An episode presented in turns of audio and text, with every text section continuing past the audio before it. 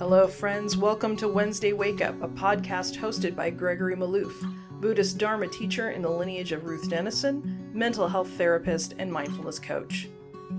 Wednesday Wake Up explores the ancient teachings of Buddhism through the lens of Western psychology, neuroscience, and the modern human potential movement.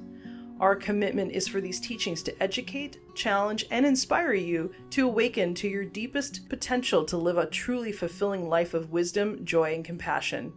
Thank you for joining us. May these teachings serve you well. All right, my friends, here we are back at Wednesday Wake Up. And tonight we're going to be talking about the Buddhist personality types, which I think is a fun little topic. Well, let's get us on the same page from the last few weeks. So the last few weeks we've been taking inspiration from a translation of a Dharma talk by Gil Fronsdal, which was focused on evaluating, skillfully evaluating our practice and what parts of our practice we should be evaluating. And so last week the focus was how we evaluate whether or not our aspirations are in alignment with our practice. And what we meant by that is to be able to look and see if how we are aspiring to practice is in alignment with how our life is going in the moment, and if it's in alignment with our disposition. Are we overreaching? Are we undercommitting? And can we check in with ourselves and evaluate our practice to kind of see, hey, you know, if I'm the kind of person that likes to learn the Dharma in this way, say through books or Dharma talks, am I actually getting the Dharma in that way? Or if my life is really busy and I'm working two jobs or I'm in school or taking care of the kids, am I aspiring to practice five hours a day in a context that's not really going to be supportive, where I'm going to feel let down? So we want to look at evaluating ourselves and evaluating our practice. And one of the things that Gil says in his Dharma talk is that we want to find a Dharma that suits who we are, right? We want to find a Dharma that suits who we are. And that made me think of the Buddhist personality types. And uh, because the Buddhist personality types, I'll tell you where they come from in a minute, but they're designed to help us inquire about what disposition we have as we're practicing the Dharma. And again, I like to call it who's showing up, what self is showing up, and this is totally in alignment with that idea. And so I'll tell you a little bit about where this uh, comes from. So we have the Pali Suttas, which are the oldest extant texts of Buddhism, the Pali Canon. And then we have the Visuddhimagga. And the Visuddhimagga was written, we think, by a Theravada scholar, Buddhaghosa. And I believe that was in the fifth century, so long after the Buddha had been gone. And some Theravada traditions include his work, called the Path of Purification, the Visuddhimagga. They include that work right alongside the Pali Canon, and they just refer to it as the commentarial tradition. It's the commentaries on the suttas. So some Theravada practices or traditions kind of combine them, and they use that as their primary source for the teachings. But then there's other lineages that look at the commentaries as sort of a caveat or a side note, and they don't necessarily consider them to be the foundational teachings. They think that the commentaries kind of go off a little bit further than what the Buddha intended. So no matter what your understanding of these two uh, traditions are or how you look at the texts, I think it's interesting to understand the Buddha's personality types because it can be helpful. It's designed as a tool for awakening.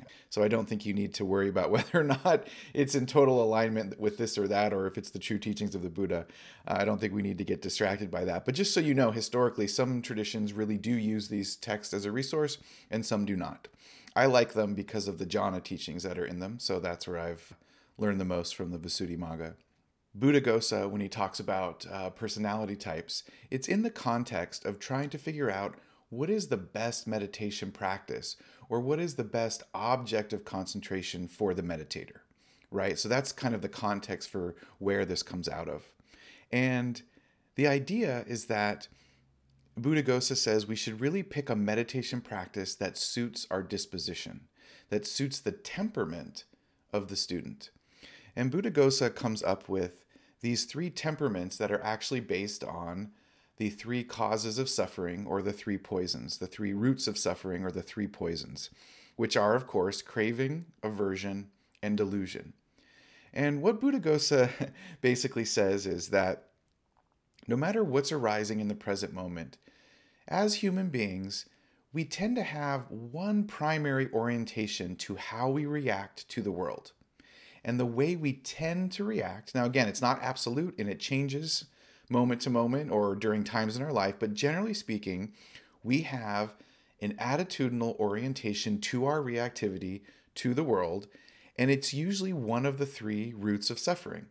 We have an orientation to the world that's through craving, we orient to the world with aversion, or we orient to the world through delusion. And these three personality types, there's two ways you'll see these in teachings. Sometimes people will say there's three personality types, and sometimes they'll say there's six personality types. There's three positive and three negative. So craving, aversion, and delusion would have an opposite, essentially. But I'm going to just do it the kind of traditional way and say we've got these traditional personality types, and they are used as tools, and they can be skillful or unskillful, right? Depending on how we approach the world, craving might be a skillful orientation.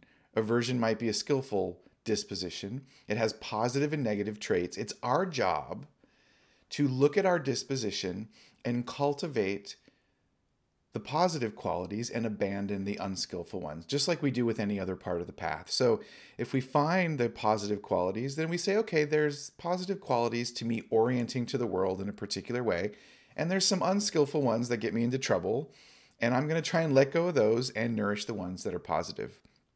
So we're not using these labels to stereotype ourselves or box ourselves in. We're actually using these labels to create some leverage, to be able to look at ourselves and say, oh, look, you know, when I approach these certain circumstances, I tend to approach them with kind of a grasping mindset. Or we might say, you know, in these other circumstances, you know, I really tend to be aversive. I tend to approach these circumstances with a very aversive disposition. So I'm going to talk about these, and you'll see kind of how humorous they are in one way, and also how helpful they are in another as I clarify them for you. Let's take the three traits, uh, or the three personality temperaments, as they're called, and let me just give you kind of a basic definition of them, right? How we orient to the world.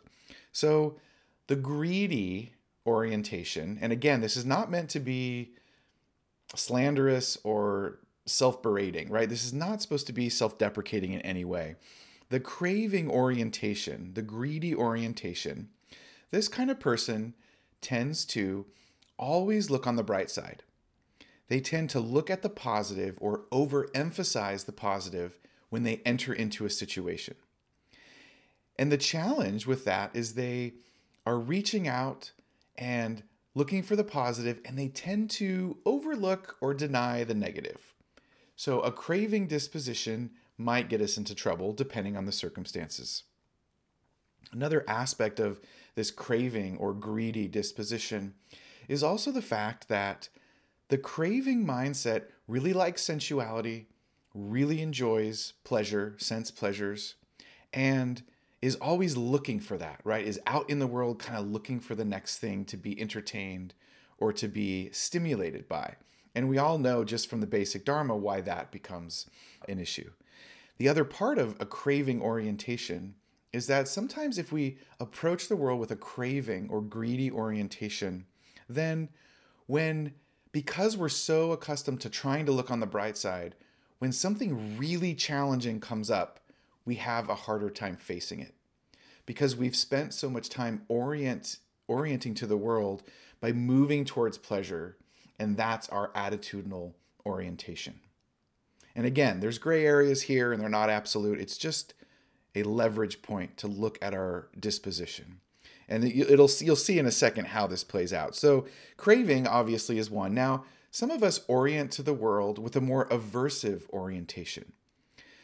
And this is sometimes called an anger orientation or a hatred orientation.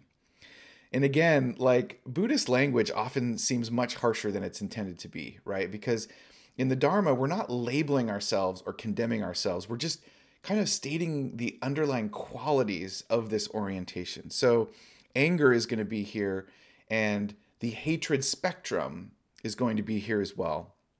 But when you look at the qualities, they're actually pretty recognizable. Someone who approaches the world from an aversive standpoint tends to focus on what is wrong.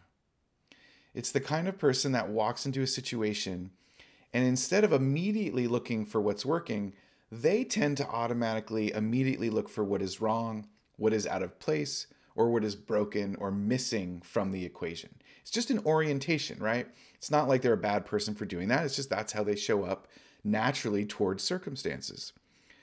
So they tend to ignore the positive out the gate, right? Because this is your natural orientation to reaction. So out the gate, they tend to ignore the positive, or they struggle to find the positive, right? Folks who have an aversive orientation struggle finding, struggle to label things that they're grateful for. Oftentimes when they do gratitude practice, they really have to dig because they tend to orient themselves to looking at the world of what towards what is out of place or what is incorrect or what is missing. Another aspect of this, and I know that we see this in ourselves, and I know that we all know someone like this as well. Another aspect of the aversive temperament is that sometimes an aversive oriented person will find a problem where other people don't see one. They'll turn something that everyone else thinks is okay, and they'll say, no, but there's something wrong here, right? That's an aversive disposition from a Buddhist perspective. Now, sometimes we show up that way, right? There's a self that shows up, and all we can see is what's going wrong. And sometimes we have a real deep disposition where we approach stuff in that way. Now, the third one is delusion, because we have greed, hatred, and delusion, or craving, aversion, and delusion. Delusion's an interesting one. I feel like in my experience of reading articles and having heard Dharma talks on this subject, I always find this disposition disposition to be the least clear in my mind. But I'm going to tell you how I think it is supposed to be translated. And I'm going to give you some quotes and you'll be able to see a little bit from the texts themselves. So a deluded orientation is a person that tends to be indecisive and ambivalent, or sometimes confused by what's going on. So when this person shows up, they tend to look to others to find out whether they should like something or dislike something, because they're not quite certain how they feel. So there's a sense of confusion and a sense of ambivalence and uncertainty. So when they approach a situation, one person might see the positive, another one sees the negative, the third person doesn't know what to think. They're like, I'm not quite sure what to make of this. So that's the deluded mind. Somewhere in between the craving orientation and the aversion orientation is this other orientation, which is somewhere in between. It's sort of ambivalent, it's uncertain, it's hesitant. And that kind of person tends to rely on others to orient them to how to react to circumstances. Now, again, this is just a fabricated framework, so it's not like absolute. I promise you there's no, uh, well, I don't promise, but I'm pretty certain there's no like scientific studies on this. It's just a way of, a, just way of looking at your behaviors and seeing if we can leverage them for some positivity. Now, Buddhaghosa says, okay, given those orientations, there are natural Buddhist practices that you would use for those personality types that help you to get oriented to the Dharma.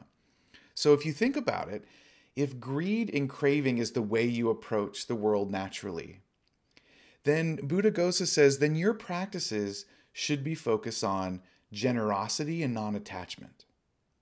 Because you're heavy on the craving side. You tend to really like sensual pleasures. You really like being entertained. You don't like being bored. So what you need to do is focus on generosity, which is, of course, a form of letting go, and focusing on non-attachment. If that's a disposition, then those practices are going to be the most powerful and are going to ground you most quickly in the experience of the Dharma. Now, similarly, and this makes sense, if you have an aversive disposition towards the world, which includes like anger, irritability, uh, finding fault with stuff too quickly, then you want to focus on forgiveness and compassion. Because forgiveness practice will allow you to let go of some of that perfectionism, some of that attitudinal orientation that says there's something wrong. It leans in towards being more accepting, right? So if you have an aversive orientation, Buddhaghosa says it's natural to start with forgiveness practices and compassion practices.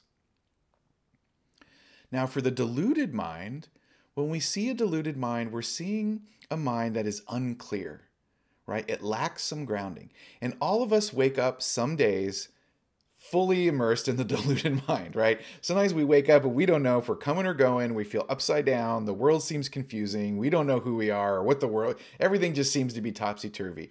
This is not a personality solidity, right? It's an orientation and a tendency. So every one of us wakes up in the morning sometimes and takes one step into the world and we are in the deluded orientation. So just keep that in mind.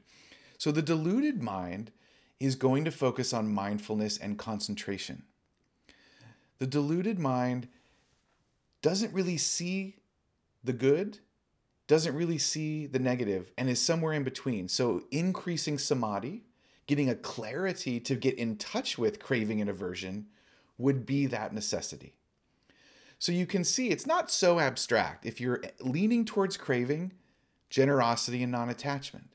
If you're leaning towards aversion, then maybe some forgiveness and compassion practice might be in order. And if you're feeling kind of lost and you can't get in touch with the aversion, or you don't have an acute awareness to get in touch with the pleasure, well, then your mindfulness is dull and you need to focus on mindfulness and samadhi. Some concentration practices would be really good in that case. So what we see here is that there's this movement from craving, aversion to delusion, from craving, aversion into delusion. And so we're not going to use this to look at people in our life and say, oh, that person's totally a deluded mind, or that person, my dad is totally a this mind, and my ex-lover is this, you know, we're not using this to like label people and stereotype people. We don't want to go that direction. And I know the mind does this because it's easier to label other people than it is to look at ourselves. So we're like, you know, I'm not sure what, what I am, but I'll tell you, my wife is totally this one. Like that's like takes a hot minute to figure out who your best friend is. But, you know, we want to keep it to ourselves, you know, not that this isn't helpful. I also going to say this, not that it isn't helpful. When you're with somebody and you know they have a particular orientation, that also tells you how to be with them, right? It also tells you how to be skillful with another person. We all know what it's like to have either ourselves or a friend who really likes to be entertained, gets bored easily, is going after the next distraction. And so we skillfully engage that person in a particular way. And we all know what it's like to be with someone who finds fault immediately with the food and when they're in a restaurant, or the temperature's not good, or, you know, something pissed them off at work and they have to spend a lot of time venting. We we know that these are human dispositions. Buddhaghosa did not make these up, right? He was hanging out with humans. We know what humans are like. So we can acknowledge that there is this kind of orientation for folks. So let's go a little deeper. I want to get clearer on what these orientations really look like. And I found this great article from Sharon Salzberg, and she writes a little paragraph on each of the personality types, and then she quotes the Visuddhimagga. So I, I thought this was perfect for this evening. So I will put the link to the article in the show notes, but the article is just simply called The Three Personality Types of Buddhist Psychology. So the first type is the craving and greedy type, and this is what she has to say. This doesn't at all mean you are a greedy person. This type is described as the kind of person who walks into a room and her eye falls on what she likes, what she finds lovely or desirable, while she overlooks what may be worn away, damaged, or falling apart. This is the person in the meeting when a dilemma is presented who will say, "Don't worry, it'll all work out," while you're still sitting there thinking, "How is it going to work out?" So what we see with greed, it's not greed as like covetousness. It's greed in that we're oriented towards sense pleasures, right? That's how the Buddha uses this sense of greed. It's the person who's going to possibly overlook the negative and look on the bright side. Now, the actual Buddhist text says this, which is really interesting, that a greedy type will seize on trivial virtues, discount genuine faults, and when departing, they do so with regret, as if unwilling to leave. They seize on trivial virtues, they discount genuine faults, and when departing, they do so with regret, as if unwilling to leave. That last part refers to clinging. When they leave, they have a sense of regret because they're grasping after the moment. They don't want to leave the moment. So there's a sense of not wanting to depart from the present moment reality. Now, as I said before, there are positive qualities to these orientations. And what Sharon reminds us is that the positive qualities for this orientation is that the person has a willingness to draw near to the heart all aspects of life, to experience life more fully without holding back or hiding. So a craving orientation is also folks that really want to live fully. They really want to taste life. They want to engage in activities.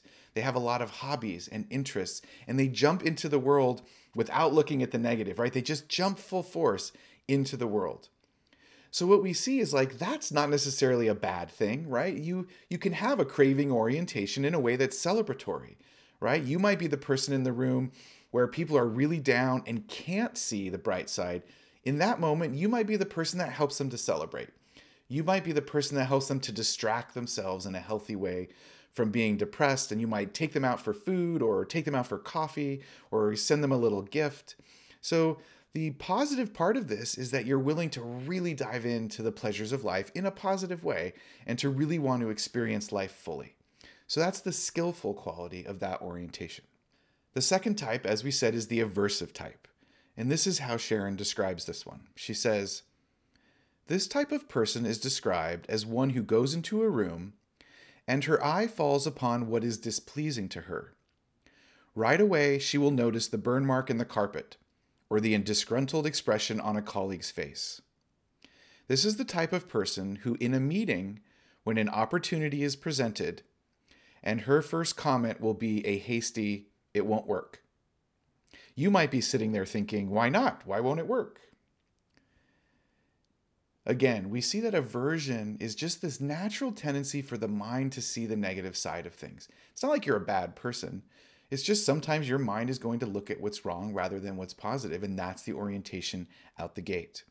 And again, we're looking at ourselves or looking for moments when this self arises, so then we can use the appropriate practice to counterbalance the negativity or cultivate and encourage the positive side of this disposition. So this is the textual quote. "This person will pick out trivial faults, will discount genuine virtues, and when departing, they do so without regret as if anxious to leave." The aversive person pushes away, right? It's the aversive disposition. They push away. So where the craving orientation discounts the negative, the aversive position discounts the positive, right? It's just the general orientation. Now, any one of us can wake up one day with the flu and immediately walk into the world with an aversive disposition, and everything's going to immediately be crappy for ourselves, right? That's an example of the impermanent nature of these orientations, right? And you wake up the next day, you're feeling better, and all of a sudden those text messages and those Instagram po- posts do not seem as harsh or offensive. Okay, the positive qualities of aversion.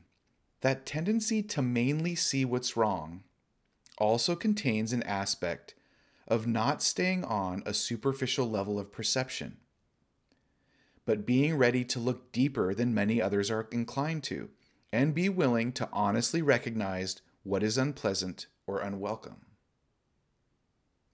For those of us who are oriented towards pleasure, the aversive orientation can be illuminating, because the aversive orientation doesn't deny the negative, right? It's willing to say, hey, there's some dukkha here.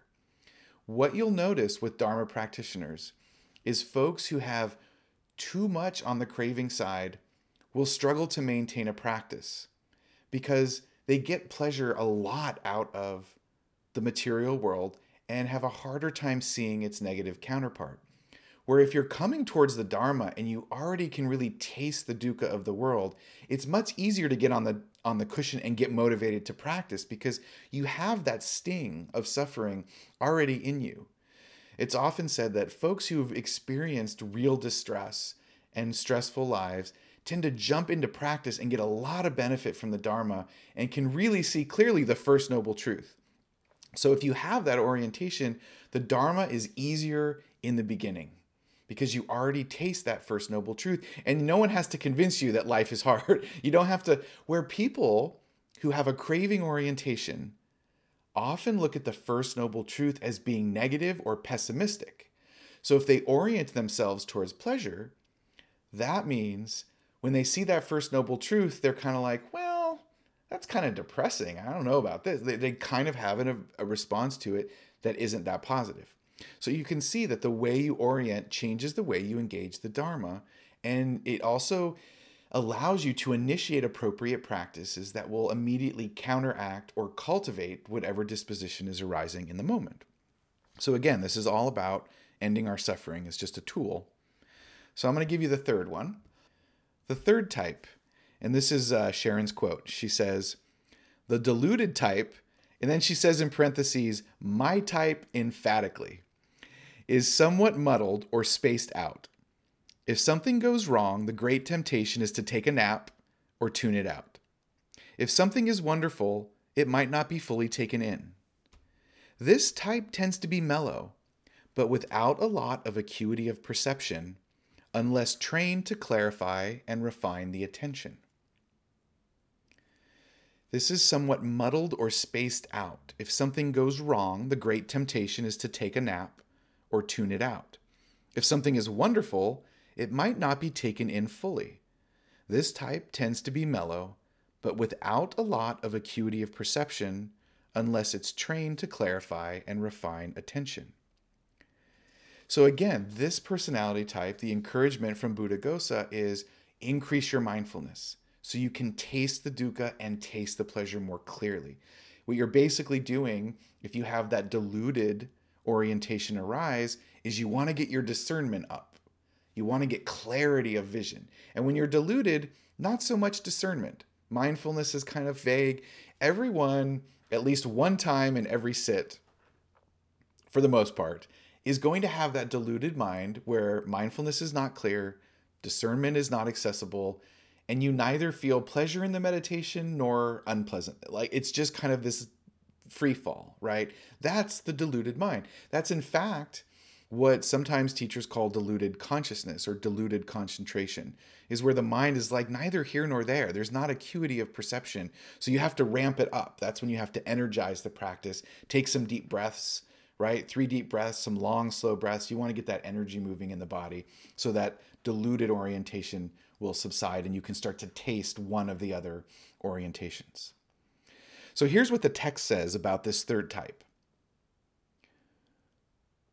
"When one of deluded temperament sees any sort of visible object, they copy what others do. If they hear others criticizing, they criticize. If they hear others praising, they praise. But actually, they feel equanimity in themselves. It is the equanimity of unknowing." The equanimity of unknowing. This is really important because sometimes a deluded mind is mistaken for equanimity, right? Equanimity is a wisdom quality. Equanimity comes from clear discernment. The absence of the equanimity is a deluded mind state, but sometimes we can mistake a feeling of peace and ease that arises from not having any grounding anywhere, kind of a free fall of awareness, for being equanimity. And I've talked about that before in other talks on equanimity, that we can mistake this deluded mind for an equanimous mind. And that's exactly what Buddhaghosa is hitting on here. This is what Sharon says about the positive quality of this deluded, just sounds so harsh, deluded mindset. "This is the type who in a meeting will be, to, will be slow to process the dilemma or opportunity and not quite sure right away how they feel about it. In the purified form, delusion becomes true equanimity, not based on missing the fine details or being in a cocoon of withdrawal from engagement with life, but a full on sense of balance that is combined with clear and precise attention." So again, the opposite of this is the good equanimity, right? The equanimity that comes from clarity of mind and discernment, which is why the antidote to the deluded orientation is to increase mindfulness and discernment so you can actually bring it online.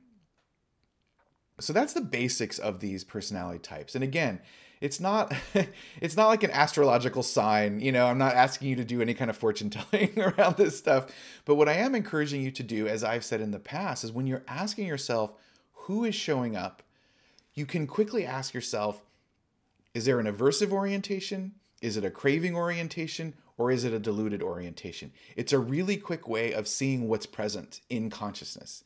And you can immediately then know, okay, boom, I can switch to some gratitude practice in this moment. I can switch to some forgiveness, or I can switch to uh, some body part meditation if I'm really lost in lust. And so you can see quickly, moment to moment, when you're asking yourself, in this moment, where is the struggle and the suffering, and what is the skillful means, you can immediately fall back on the personality orientations and ask yourself, okay, let me just get oriented here with craving, aversion, and delusion. That's how you use it as a tool. Or you can have drinks with a friend and find out what personality types you all are. That's the other way. You can turn it into a drinking game as well, if that, if that suits your need. Okay, I wanted to read some of these interesting ways that Buddhaghosa talks about dispositions. And so in the actual texts, Buddhaghosa says that when you're trying to figure out what kind of personality type you are, it helps to look at different ways that you show up in the world. And these are the, some of the things I think are really interesting, both in a humorous way and, and in a helpful way. He says you can look at your posture, your eating habits, your actions, and your moods. He encourages monks to look how they wear their robes, how they sweep the floor, how they make the bed, how they walk and eat or sweep the path. And what he's pointing out here, and I'll elaborate in a moment, is that these dispositions affect us all across our small habits, all the ways that we show up moment to moment. Some of these dispositions are coming and arising and passing away, and we do things in a particular way depending on the circumstance. And that's where, that's why I wanted to offer this talk tonight, because when Gil Fronsdal says, hey, let's find a dharma that suits your disposition, this is one way of doing that. It's a really healthy way of orienting. So this is kind of cute. So I want I want you to hear what he says. So he describes a food temperament. And he says, the greedy orientation likes rich, sweet food, eats unhurriedly, savoring the various tastes, and enjoys gourmet treats. I think all of us have shown up that way, at least, at least one time or another. Now, the aversive orientation likes sour tastes, eats in a rushed fashion, and can often be critical of the food. Maybe we show up that way.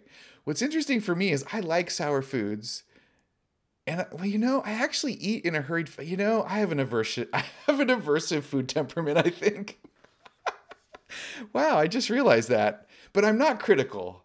I'm very accepting of the food, but I eat in a hurried way usually, and I do like some. Hmm, I have to think about that one. Okay, the deluded one, of course, doesn't know and doesn't have a very subtle preference for food choices. So that's the deluded one. Now, the posture temperament, he says, the greedy orientation holds their body with confidence and a sense of gracefulness. The aversive posture tends to be contracted and rigid. And the deluded posture tends to be haphazard, meaning they don't really care how they hold their body because they're just kind of undecided on how they're sitting or how they're moving in the world. This is funny, but think about it in a, in a real way. The posture is one of the first foundations of mindfulness, right? The posture, how we feel and how we show up. When we're sad, we tend to be hunched over.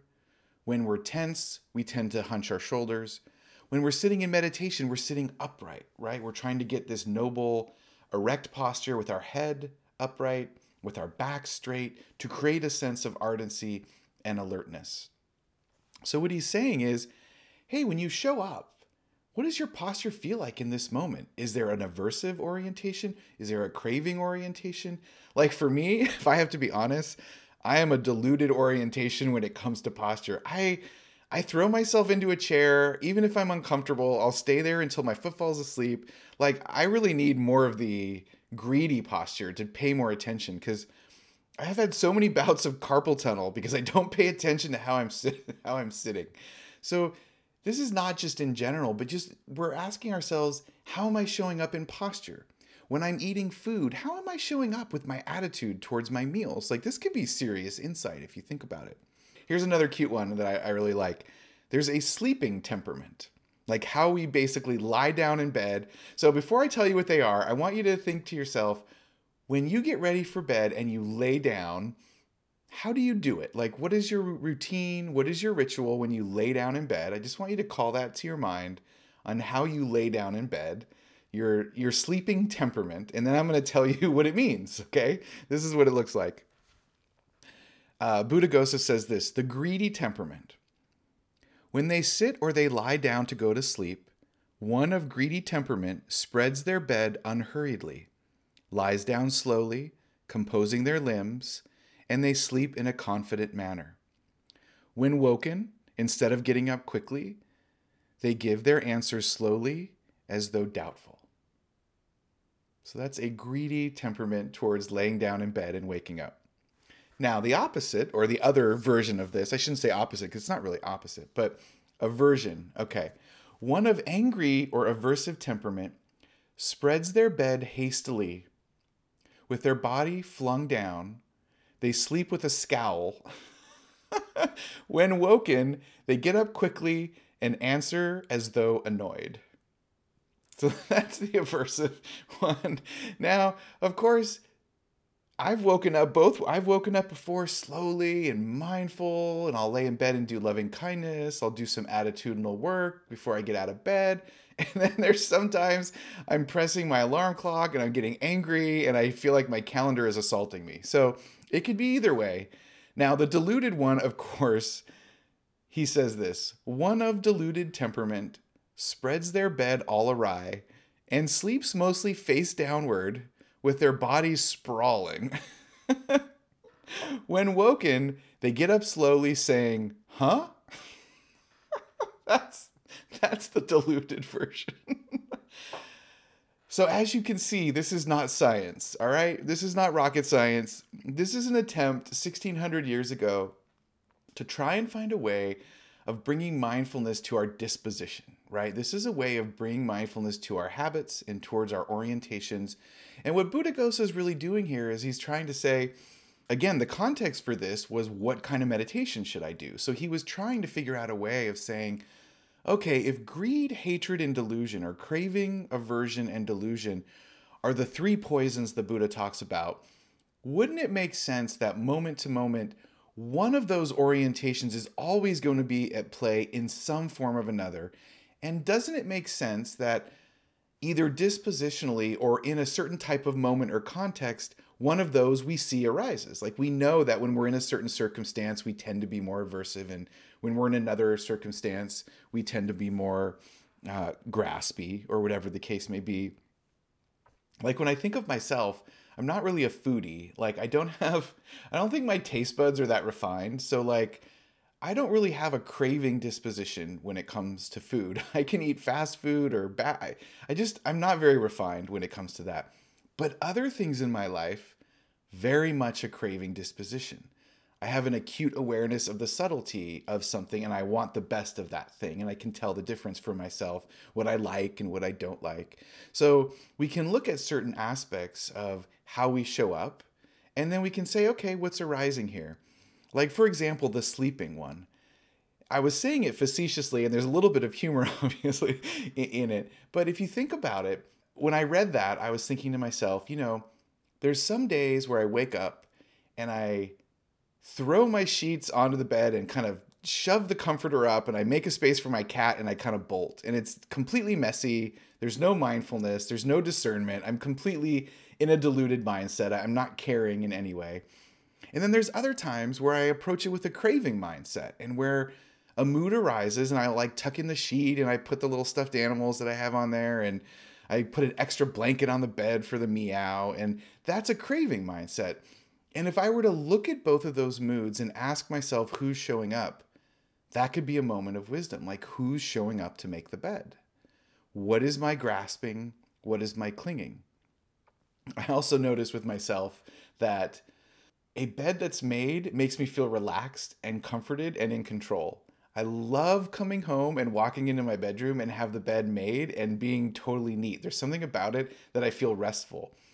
But if I come home and the previous self was deluded and threw the comforter all over the place or didn't even make the bed, there's a sense of aversion. An aversive, aversive self tends to arise, and there's a moment of stress.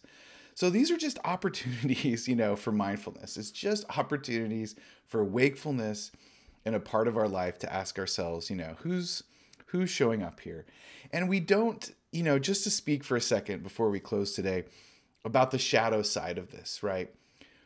None of us fit into any one of these categories absolutely. You know, I hope I hope that's obvious, right? It's different categories arising and passing, though we might have. In, I know that in general, I approach the world from an aversive perspective. I tend to look at things. I tend to first look at what's wrong. I tend to whine about things and complain. That's my disposition. The good part about that is I can take that detail and create a good Dharma talk and look at really good details of things. But if you're my wife, and I am always looking, I'm always anxious and looking for what's going to be catastrophic, not so great, not so great in those moments. So I know I've got that disposition. I'm aversive. I just, I know it to my core that I'm, I came out that way, and that's my, that's my disposition. The thing is, we don't want to over-identify with these causes of suffering, right? We don't want to create a self that's solid and unchanging, right? We don't want to start judging ourselves like, oh, I'm so aversive. Why can't I be better? Why can't I be more like that person over there? So we don't want to create a solid self around any of this. We also want to remind ourselves that these categories or dispositions are doorways to feeling good about ourselves, right? Like, we can laugh and say, oh my God, I'm so craving right now. I'm just being clingy and grasping, and I'm totally obsessive over something. And we can just laugh. It's like, oh, look, that self arose, and I'm just being greedy. I'm just totally being greedy right now. And then other times we can look at ourselves and be like, oh my God, like, just, I'm so tired of hearing myself complain about this thing. And we can have a sense of humor about it, right? We can be, you know, enlivened with this stuff. We don't have to take it too seriously. So I would invite you to see if this works for you, just in noticing the types of temperaments that arise and pass as you're trying to give an opportunity for the Dharma to suit you moment to moment. Remember, this is about evaluating practice by evaluating self and asking, hey, in this moment, what's going to suit me? If this is the temperament that shows up, what would be the most skillful way to be mindful in this moment? So I hope you can have some fun with that. I, um, it's pretty funny. I will put the, I'll put two articles in the show notes for the podcast. One is from Sharon Salzberg, and another was from another Dharma teacher. And she puts in the article like a little personality quiz based on Buddhism. So you know how you, you know how you pick like up a magazine, or it used to be in magazines. Nowadays you kind of see like in Reddit and places like that, where they ask you like a series of questions to find out what Harry Potter character you are, or what Game of Thrones, you know, person you are, or something like that. So she created a Buddhist personality profiling quiz that you can take to see what personality you are. And the Huffington Post picked it up. And so they picked it up, and it had the quiz like in, in the Huffington Post. So I found it, and I'm going to include it in the podcast show notes if you want to just take a look. It's really amusing. Uh, so you can see officially what your diagnosis is as far as Buddhist dispositions. All right, my friends, I hope that was a little fun. I enjoyed it. I enjoyed uh, looking it up. I've never really talked about that. I don't talk about that stuff too much, but it can be helpful. It can be helpful. We are right on time this evening. Thank you so much for joining us again in Sangha. I really appreciate your time and your kindness and generosity of spirit. So much love to you all for, for showing up once again to Wednesday Wake Up. Why don't we, for those who have to go, be safe, be well. For those who can stay, let's uh, finish off with a few minutes of metta, because we are right on time this evening.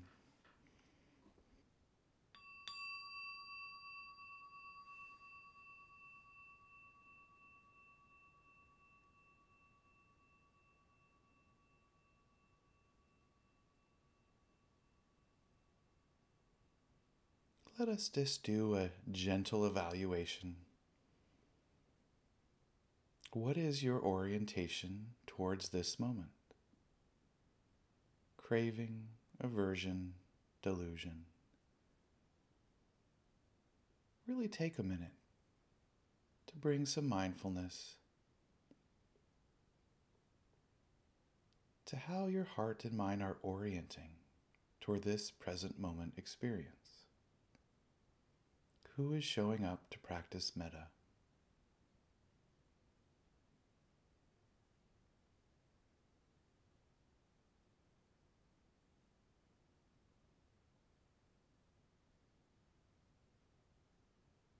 Let us take a few intentional breaths. Find a type of breathing that brings some ease and well-being to your body.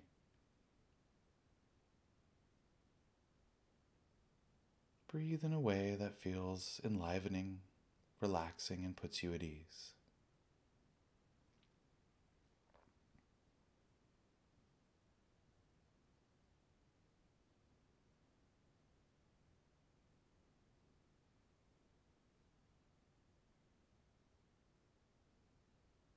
See if there's enough discernment to notice the pleasure of the breath. And see if you can bring some awareness to pleasurable sensations in the body. Finding some tingling, some energy, some part of the body that feels relaxed and at ease, and just bring awareness there and rest there with a sense of comfort.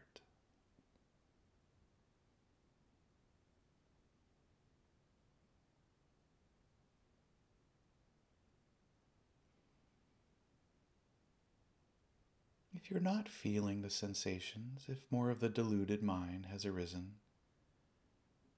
you might just reflect on something that's going well, something that makes you smile, and bring that energy into the moment, and rest awareness there.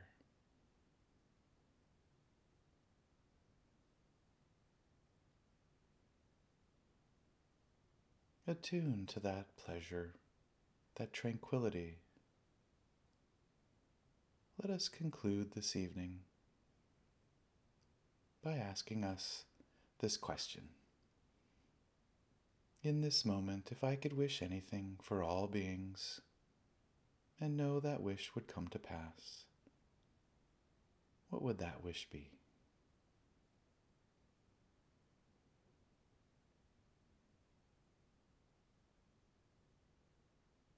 Allow that aspiration to flow from this heart to all beings.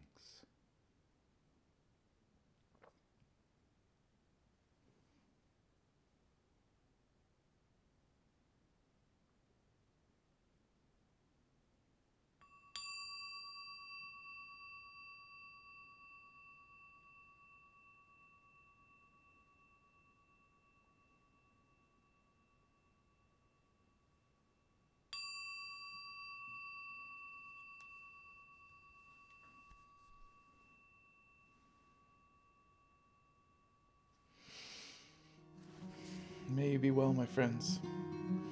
I will see you next week. Thanks for joining us here at Wednesday Wake Up.